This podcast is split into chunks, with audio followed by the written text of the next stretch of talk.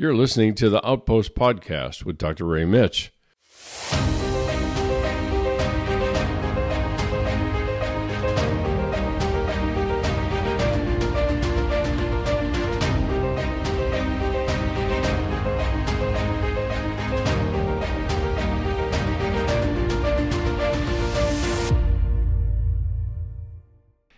Well, greetings and welcome everybody to another edition of the so oh my goodness, I am I was so close to saying psych monologues to the Outpost podcast. Yeah, I'm still getting used to our new name, and uh, as you can tell, even though I made the switch, and you would think that I could make the switch, but I haven't. So Let's try that again. Welcome uh, to the uh, Outpost Podcast. I almost did it again. That's crazy. To the Outpost Podcast. I'm Dr. Ray Mitsch, your host, and uh, we are here to um, explore a variety of topics that are related to faith, psychology, and spiritual formation. Um, and on the website at sgi-net.org, we want to create a space where uh, the doubters and the wounded and the confused and beat up and beat down and, and bent and bruised who feel like their lives are a disappointment to God will find a place where they will be able to interact with people that say, Yep, me too. I've been in that place or I am still in that place and let's let's talk let's do the journey together and that's really what we're trying to create online at least initially and then in person eventually, and that's uh, that's our goal. So. Um, that's about us and what this podcast uh, was originally created. I think I mentioned at the very first, at the start of this series, that um, the podcast itself started out as uh, Love You Later Bye podcast, which is what I sign off with. Um, and then it morphed into the psych monologues, but it all started with this very topic. And the topic is grief and loss. Now, some of the reason for that was that um, I, it happened at the, um, the dreaded 2020, spring of 2020, when we all were sent home and locked out and locked down. And um, the seniors that were doing my, um, shame and grace, not shame and grace, my grief and loss class, I, I thought, how can I reach out to them, even though I don't share space with them in in my teaching? And so I thought, well, I'll do a podcast and I'll do one again because actually many years ago I did a podcast when it wasn't so cool to do one. Um, and it was called From Morning to Morning. It was on iTunes, and you know probably all of um, my family listened to it, and not very many other people did. Uh, but it was it was actually uh, me reading from and re- reacting to or commenting on uh, my first book on grief, that called "Grieving the Loss of Someone You Love." And amazingly enough, that, that book has been out for 30 years. It was published originally in 1993, which sounds like ancient of days. But Anyway, that's uh, that's not probably what you came here for, and so let me uh, jump in and give you an idea of where we are and what we're doing. Um, we have started out this year uh, doing a um, series on grief and loss, partly because to to coincide with the launch of my new book called "The Seasons of Our Grief," and it is now available on Barnes and Noble and Amazon, and you can find it on the website. As I said, sgi-net.org. So you can get it at any one of those places.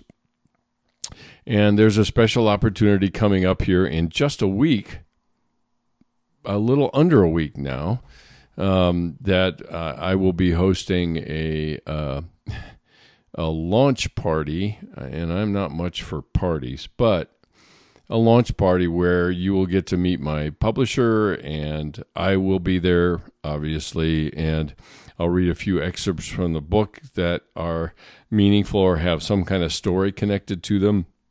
And then uh, we'll do a short Q and A, and then we'll take time to get books signed and um, greetings given uh, to to and to just hang out. So that's but I'll give you the details of that coming up. So why why do a series at the, at the beginning of the year? It seems like that would be a really it, would be seen by most as a sad way to start out the year.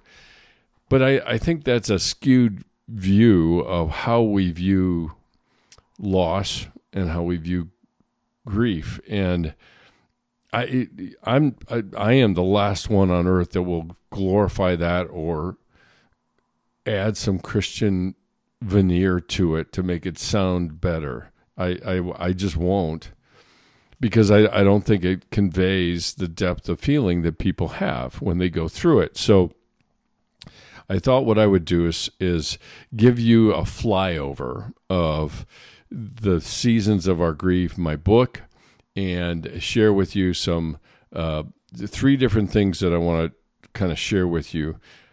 Tonight we are on. We're talking about summer. We just finished winter, where the the the task, and those are the three things I want to talk through: the task, the traits of that season, and then the tools that we need to use in those seasons. As as we all know, uh, here in Colorado, at least, we got some very heavy snow, heavy wet snow, and I'm I'm not going to go out and use my rake on it. I'm going to use a shovel on it, and and when it it leaves fall, I'm not going to be using my snowblower on them. I'm going to use a, a rake. So the tools need to be fitted to the season that we're in, and and discerning and understanding what season we're in is every bit as important, and that's that's what we're about, and that's what we're going to be looking at. So we've already looked at winter, and the task there is uh, to uh, accept the reality of our loss, and and that's easier said than done. We looked at the various ways that we can sabotage that. Uh, we looked at the fact that denial comes in a lot of different forms. It's not just this can't be happening kind of denial. It can be that uh, you know the the the meaning of the loss that we've had, or the significance of it, or the significance of the person. So it can be it can come in a lot of different forms, and and I also at the time when we were talking about it, I I pointed out the fact that not all denial is bad. It actually allows us some space to catch up with the reality of what, what has happened and what, what we are experiencing. So we need time. We can't absorb the full totality of what actually happened to us in that loss. And so denial gives us some breathing room. It allows us to kind of recalibrate and regather our resources to uh, address the, the, the very profound sense of loss and absence and the the you know the the um, various aspects of the person being gone in our lives. Now remember that, and I I do this throughout my classes as well. Is just just say let's not be too myopic about thinking about grief and loss only in the context of death. There are a lot of other things that fit into this um, uh, paradigm, if you will, of seasons and loss and grief. Uh, it it can be the loss of a dream. It can be a loss of what could have been, which is kind of a dream. Um, it, it could it could be a lost relationship. It, it, can be any number of things. So don't be too myopic with it. Now I, I'm talking mostly in the context of, of death and loss. Um, but at the same time, there are lots of ways that this can be applied, and there are a lot of things that we go through that we don't have to pathologize. We can just simply say, I'm grieving, and that carries with it all of the things that we've been talking about. So we looked at that, and then in spring, uh, the emotions awaken and we start to feel, and we have to work through uh, the pain and what we feel around the loss that we have. Um, and now we're in summer, and summer is an interesting shoulder kind of season, I think, in grief. And that's what I want to take a look at. Now, what I mentioned last week, I, I want to reiterate for you because I, we talked a little bit about the force multiplier idea. It increases the effect of the loss in our lives and and the impact that, and even how we go about grieving and that force multiplier was the the shame and shame usually comes in some some form of a narrative that has the word should in it and I, I often will say that should is the evil cousin of shame. It is the face of shame in a lot of cases because it's should. Should can be you know, should can be a moral should, and I'm, I'm certainly not dismissing those, but there are far fewer moral shoulds than there are uh, social convention kinds of shoulds or uh, people's expectations that I'm not li- living up to shoulds or the demands that I have on myself shoulds. All of that is also part of the landscape of grief. And we set a little timer inadvertently, not intentionally. We set a little timer in our heads about when we should be done. And in a lot of cases, from late spring into summer, that timer is going off. And we're, we're looking at it and saying, hey, I, I, I should be done by now. According to what? And usually it's time. It's how long does it take? Sometimes it's actually the comments of people, and, and it's not even directly. Eh, because in a lot of cases, our interactions with people will convey to us the fact that they're a little shocked that we're still, quote unquote, that's the key here, right? Still grieving. And it's like, by what measure? And dare I get a little snarky, who died and left you in charge of my grieving process? So we we have to be mindful of that and keep those those things in mind. And shame has a bigger role to play than we could ever possibly know. And it and it literally is it infects us just like a virus does that is constantly narrating about how, what should be, how we should be, what we should say, what we shouldn't say, how we're responsible for other people's emotions, and if they get upset, then we should do something about all of that. And that oftentimes reverses the role in grief where the griever is spending more time comforting the people that are, have come to comfort them than they do actually experiencing the grief that they have and and giving themselves even the space for that. So tasks traits and tools. We've been through winter we've been through spring and now here we are at summer. Now the task here is to adjust to life without the, the person in it. And oftentimes we do not, we're not even aware of the role, the many roles, not single roles like husband or father or cousin or brother or any of those.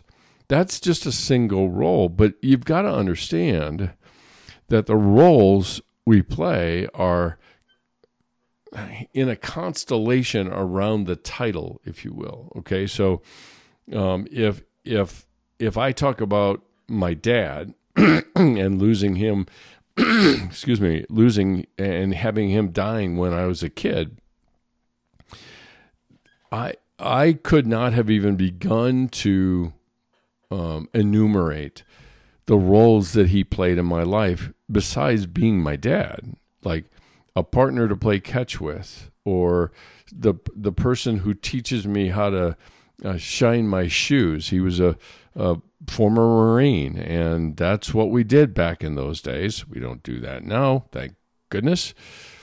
But it's those kinds of things, or taking taking a walk, or hanging out in the garden, or doing a garden at all, or any of those things that are very much a part of the roles that people play for us, and that's that's something to keep in mind. I think for what we're talking about here. So we have to adjust to the life without the person in it, and we begin to be aware uh, of the the roles that they have played for us outside of their primary position, relational position to us. Now, the thing to keep in mind with this one, and it, we're talking about traits now, um, is that this is not something we usually sit down and think about and and do or anything like that. We, oftentimes, we become aware of their absence in particular situations, things that they did, or uh, the the times that we would share, or little eccentricities that they had, or things like that, even down to the cologne or perfume they would wear. And those kinds of things have a profound impact on us. We and, and I will say, I we vastly underestimate the role that odors, smells play in our lives. They're always there. They trigger us into expecting certain things to happen. And that's true for perfume or cologne or, uh, you know, the corny jokes they might tell or whatever that might be. And so it, it, it is, it actually suggests a possibility for engaging in the journaling that I've been talking about as part of the tools that I use because I, I, I, we don't become aware of these things until there's an absence, and that's that's typical of us. We we usually pay attention to something when it changes, and not as much to it when it is constant. And even in our even in our our nervous or our nervous system that works that way is it it behaves according to novelty or triggers according to novelty, not necessarily if things stay the same. Primary example of that is put your hand into a bowl of warm water. And before too long, you'll swear that the water's getting cold when, in fact, your nerves have quit firing because it they they have been what we call habituated to the the temperature of the water and it's like oh we're not getting any more you know stimulation. So uh, as a matter of economy and efficiency we won't respond until it changes. And that's that's throughout our entire system. And it even it is even not in our nervous system but that is in our relational systems like that. And so um, the the the roles that they have played for us is a key element in summer. Now why? Why would we even have the bandwidth to pay attention to this because all that we talked about last time was the you know the cognitive aspects, the emotional aspects, the physical aspects that come that are part of the landscape of the spring and when everything is waking up. And now we've gotten to this place in the summer of our grief where we get acclimated to it and that doesn't mean that we're embracing it and saying this is great. I, I, I, you know, everything's okay now. No, it's not that. But the reality is, is in summer, and think about this, even in in everyday life, right? Uh, summer's a, a time of breaks, of vacations, of of um, kind of doing different things than we typically do in order to kind of restore ourselves and recover from the hard grind of, of a school year, in my case, or uh, other work.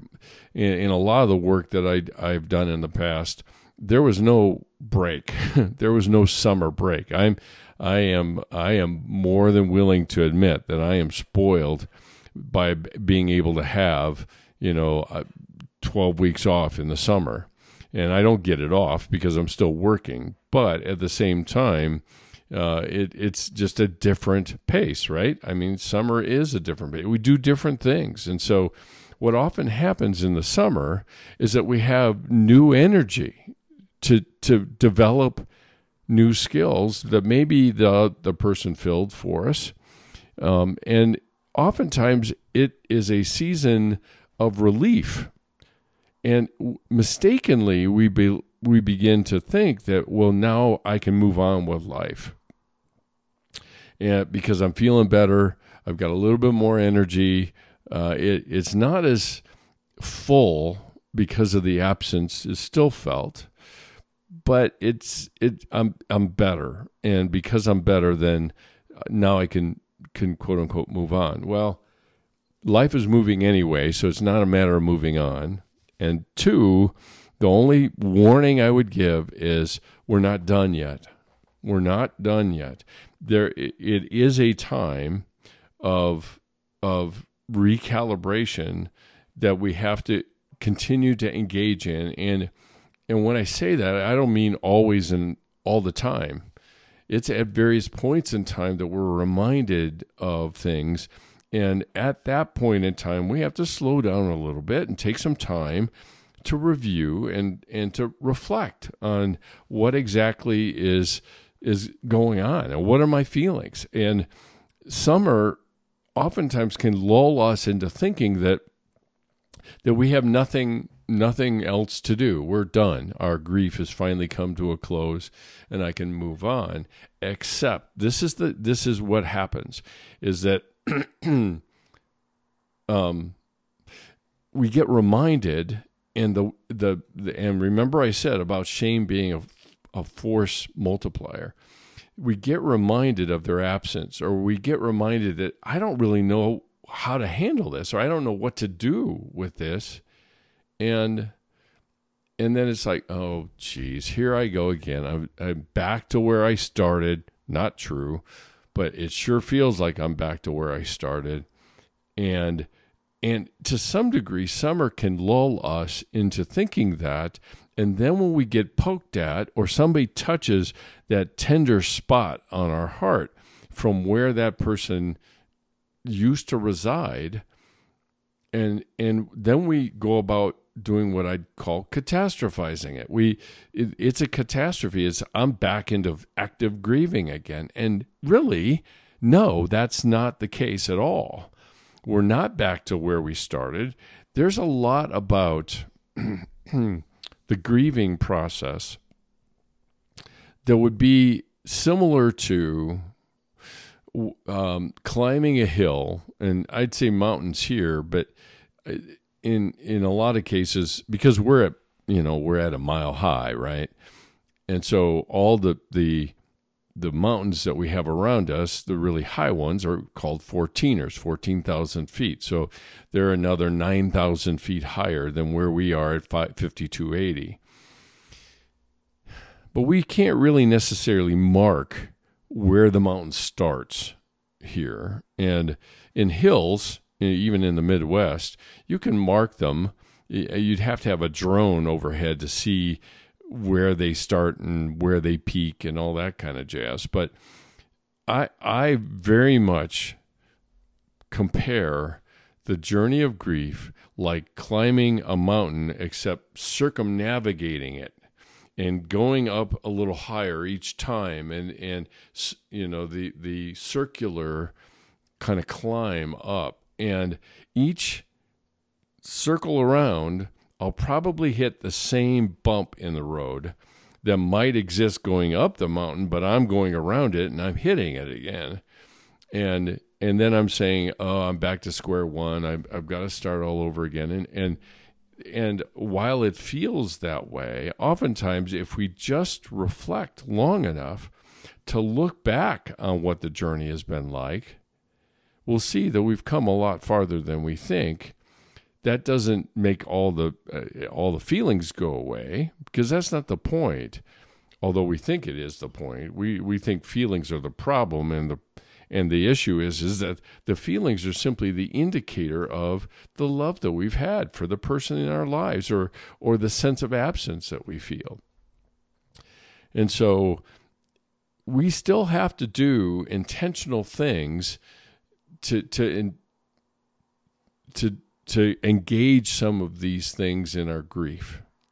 It they oftentimes it'll I think we might look at it as you know, well, this is raining on my parade. I'm finally getting a little space. I'm finally being able to feel like I've got a little energy to do some things, and then this intrudes, and and you know, I feel like I'm I'm starting all over again, and I need to do something different. And it's like, no, don't do anything different. Just take some time to reflect. That's all. Uh, Nothing else is really needed, but we have to do it intentionally. We're not going to naturally do it. We we are geared toward avoiding pain. No fault in that at all. At the same time, if we're going to engage this process of our grief, we have to lean into that kind of pain, not the pain of damage, but the pain of growth that invites us to look at it and and take some time to reflect and remind ourselves of the things that we've learned and and those kinds of things. So summer presents an unusual challenge in the sense that we feel like we've got more energy and we've got eh, we feel like we're kind of coming out of the woods if you will but we're going to be reminded we're going to be reminded that there's still tenderness on the wound the the wound of our grief. And and there are going to be places that we will howl because it hurts so bad but we've done everything we can to avoid having it touched right? So we we we do a variety of things to to make sure that nobody can really touch it you know in terms of our posture our relationship or the things that we talk about or anything like that. So we still need to do intentional things as well as enjoying the the the time of reprieve, the the time to enjoy different activities than we did before or we would have said no to before and now we're doing them and that's that's good. That's great. And, summer is can be very refreshing in our grief. And it actually and energizes us to try some new things. And so the thing to keep in mind or to remember here is that the season of summer is a result of the hard work we've done during winter and spring. Now, if I don't do that, then oftentimes I'll go into a summer of my grief, which means I still will go through the seasons, I just won't engage them. And so then I'll get to the summer and I'll think, "Oh, great, I'm done. I finally finally coming out of the woods. Everything's cool. We're we're going to we're we're back on the road again, right?"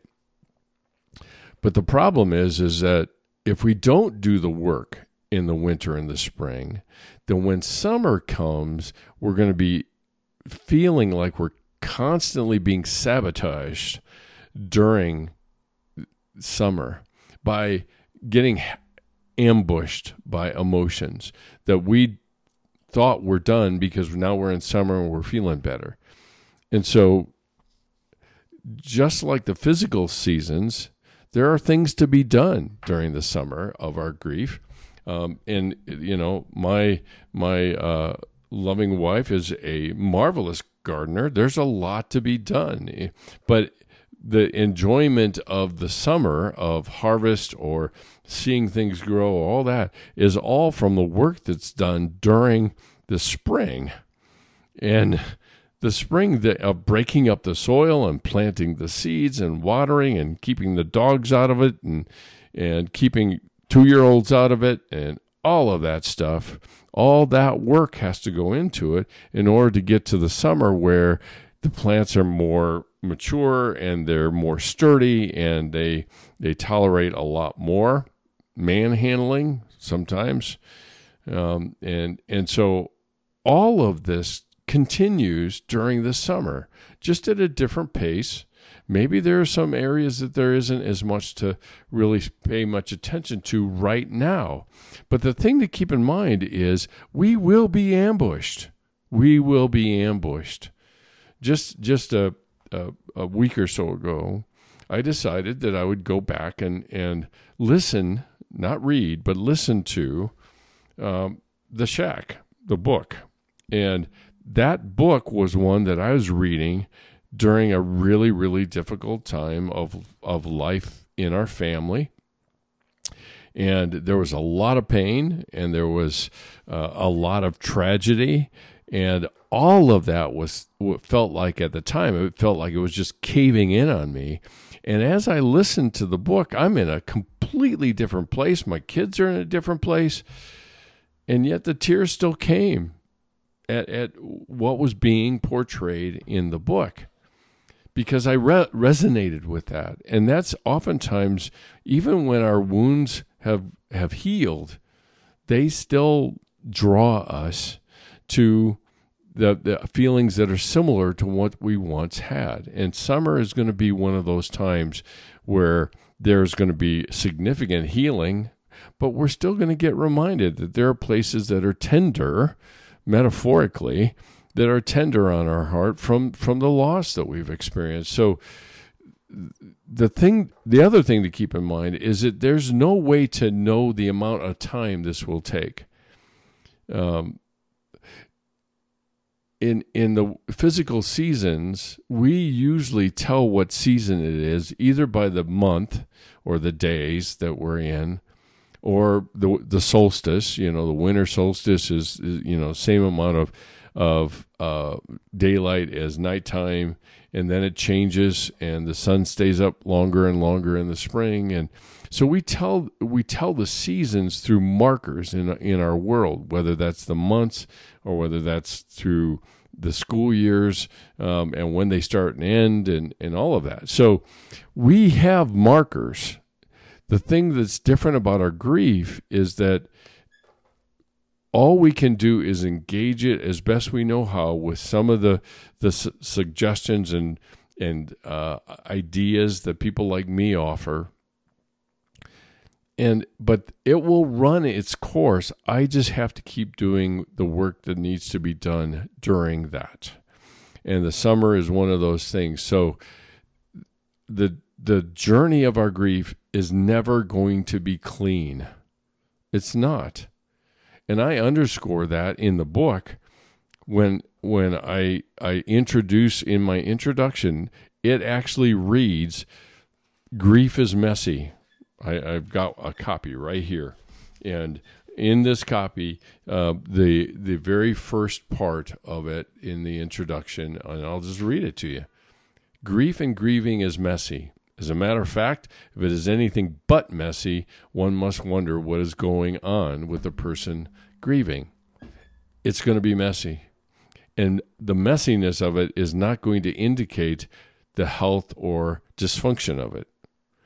Now, if it doesn't, it isn't messy, then from somebody in my position, in walking with somebody, the questions that I may or may not ask is what isn't being addressed, what isn't being talked about, what what isn't being looked at, and that's that's one thing to adjust our expectations. That by the time we get to the summer of our grief, there are still going to be places that we're going to get poked at. And that that's a normal part of the grieving process. It doesn't mean that i haven't engaged the process in winter and spring all right now a couple things to, to mention and i'll finish up with the traits piece of it here is there are ways to abort this part of the journey in other words there are, there are ways that i can resist engaging in it. And the first and foremost is not adapting. Not adapting. So not learning new skills that need to be need to fill in a sense the holes of that was left behind by the person. And again and and this is there's a lot of what I have to say even in this is there's a lot of repetition partly because we keep have, having to be reminded and we our adaptation has to change as the journey continues and that's not adapting is a very easy uh, way to resign ourselves that all we have to do is just wait you know time will heal all wounds which is nonsense and and all i have to do is wait so i don't need to adapt and if I need anything, somebody might do it for me, fulfilling the role that maybe the other person played for me. And in my life, my mom didn't adapt. She and, and it was her resistance to her grief. And it took her a while and oftentimes it does take people a while to adapt and say, well, I, I guess I'm going to have to make a living myself and support me and my my uh, kiddo and and and but it she was very very slow in doing that because why? Because it's it means the acceptance of a reality that she didn't want to accept. Um, and so there's that. We can promote our sense of helplessness. Um, I mentioned a little bit during the the springtime the th- victim thinking that this has happened to me, and I I will rebel by not adapting and not and just being helpless and uh, expecting other people to do it for me. So, um, and then last but not least, isolation. Uh, we can just isolate from the world and withdraw from it.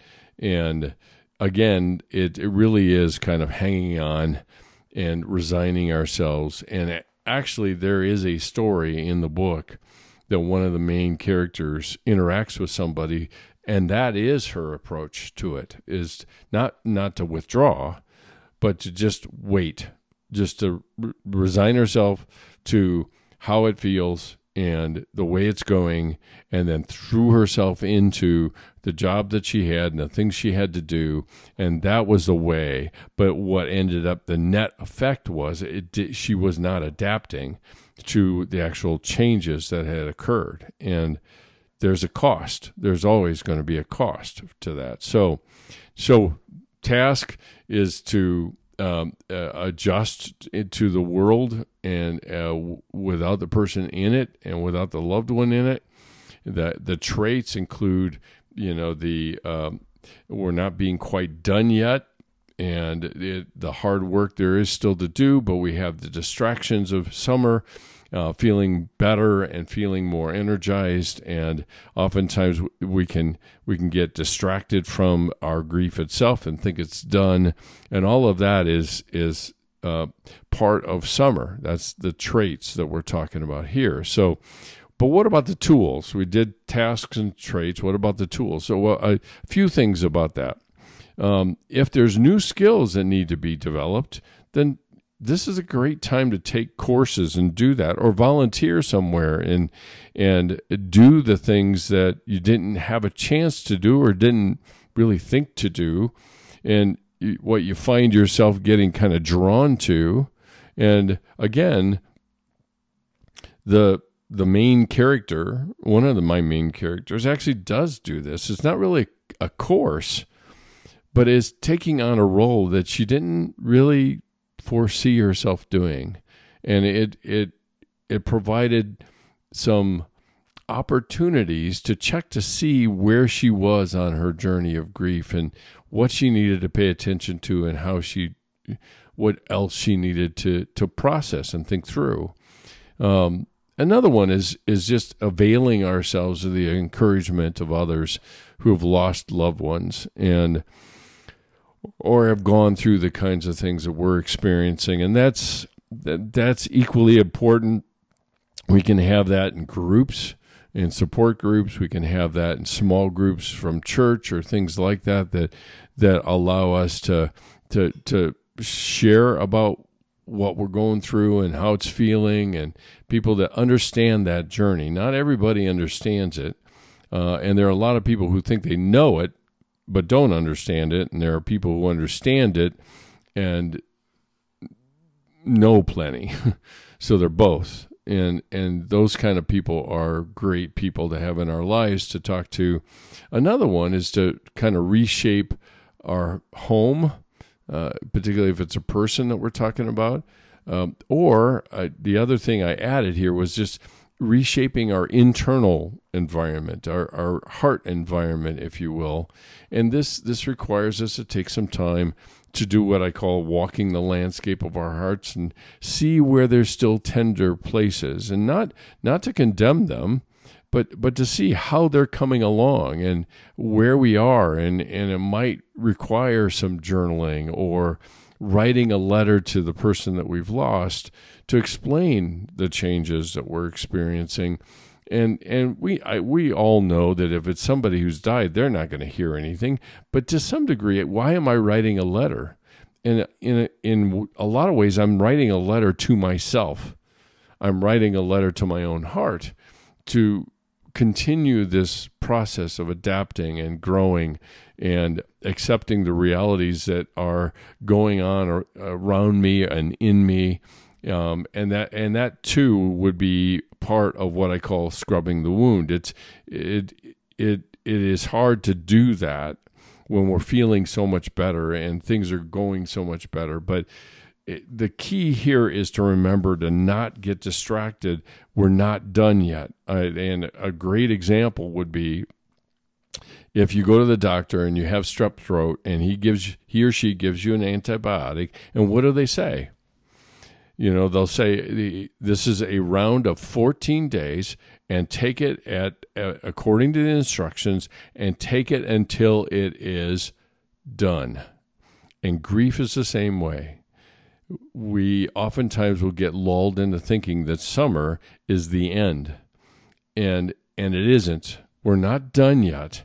And i know that may not be terribly good news or it may be a, useful perspective to take is that this is just part of the the journey and i'm not going to dictate how the journey is going to go or how long it's going to take i'm just going to engage it until I recognize that the healing is complete. And we will get to that point. And next time when we talk about the fall of our our grief, there there are lots of things that we will repeat and there are a lot of things that say, yeah, it's time. It's time for me to open my life and reinvest in life, still leaving a place in my heart for that person, but re- reinvesting in life and relationships and things like that. So that's it for tonight.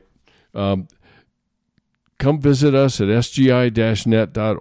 If you're the first time there, you'll get a pop-up that says join the community. If you join the community, then you'll get our periodic newsletter telling you about the, the schedule on the podcast, the retreats that we have coming up, and other uh, inspirational um, things to read that uh, hopefully will uh, encourage and, and guide you, not necessarily in your journey of grief, but in just the journey of life. And so there's that. If you want to DM me questions on some of these things that I'm talking about, you can do that on the website. Use the contact page at the bottom of the homepage. Or you can DM me on Instagram, and I'll be glad to do everything I can to um, to uh, address your question. Maybe I'll bring it up in, in on the podcast itself. And then you can subscribe and follow us and, and the community. There are a variety of tiers of membership in it. All of that goes to support the mission and vision of SGI, uh, including supporting the retreats and supporting our, the other activities we do. Uh, and that's what subscription does for us is is allows us to uh, make it possible for college students to engage in a silent retreat which they would never afford or um, make it possible for people just in general because we we we have one retreat scheduled in May that is not for just CCU students it's for anyone who wants to come and if, you can't quite swing the price of it then my hope would be that we would have a scholarship fund built up enough to be able to to support and make it possible for people to come who may not quite have the income to do it. So that's what those subscriptions are really all about. Um, and of course, if you want to donate, I'll mention that to you as well. There's a digital devotional on SGI. Uh, it's called Setting New Boundaries, and you can get a devotional every week to help you think through about boundaries and healthy relationships and all that all that good stuff.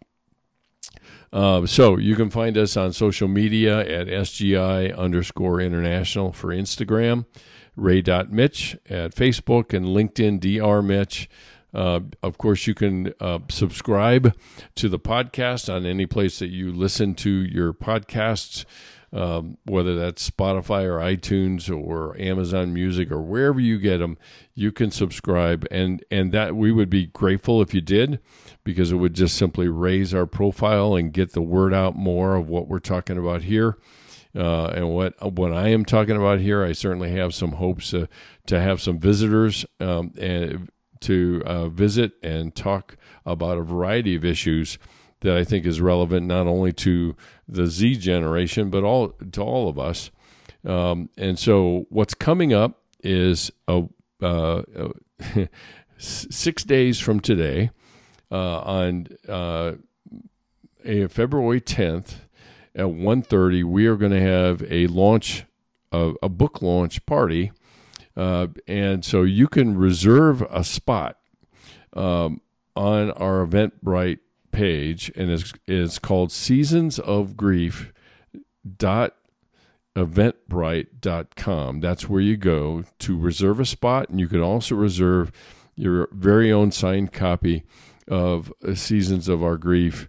Uh, I'll be there. We'll be. You'll get, like I said at the beginning, you'll get to meet our publisher, um, and I'll spend some time reading a, a, few excerpts from the book just to get people thinking, and then uh, do a short Q and A, and leaving some time to sign books and and uh, visit and hang out and get to hear uh, uh, hear from you. So that's the official date. 210 at 1.30 we will be meeting at ccu on the campus um, at Leprino Hall uh, it is easily accessed from cedar street um, in, in, lakewood right off of garrison and you drive to the end and you'll see Leprino. you can't miss it uh, it sits right next to our new um, Armstrong Center that has a steeple. Again, you can't miss it.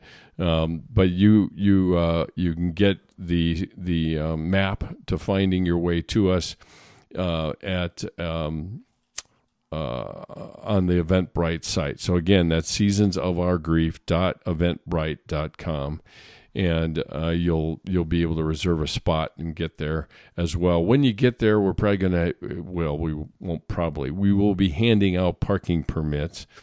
Um, we have a fairly tight cordon of security around CCU, so well, be sure to be looking for that if you do come. Uh, but there's there's going to be a short program, and I think I think y'all will enjoy it. Um, the website our home, sgi-net.org. You can find all sorts of things there. Window stickers to promote the podcast. the stickers are called Esse Quam Videre, which means to be rather than seem in Latin. Um, and so, last but not least, if if you would partner with us, we would be ever so grateful uh, to do that. To all of your gifts, all of your donations are going to be tax deductible because we are a tax exempt organization. Uh, and so, if you'd rather send us a physical check, you can do that as well. Sending it to uh, or making it out to SGI, uh, PO Box three two two East Lake, Colorado eight zero six one four. I think that's everything. Um, I think I covered everything. Uh, it, and uh, if you have questions or anything, feel free to hit me up on the website or on Instagram. All right, that's enough. Uh, thanks so much for joining me. I am uh, honored and privileged that you take time out to listen. Uh, I hope that it's been encouraging to you. Um, so, as always, I'll be here next week and love you later. Bye.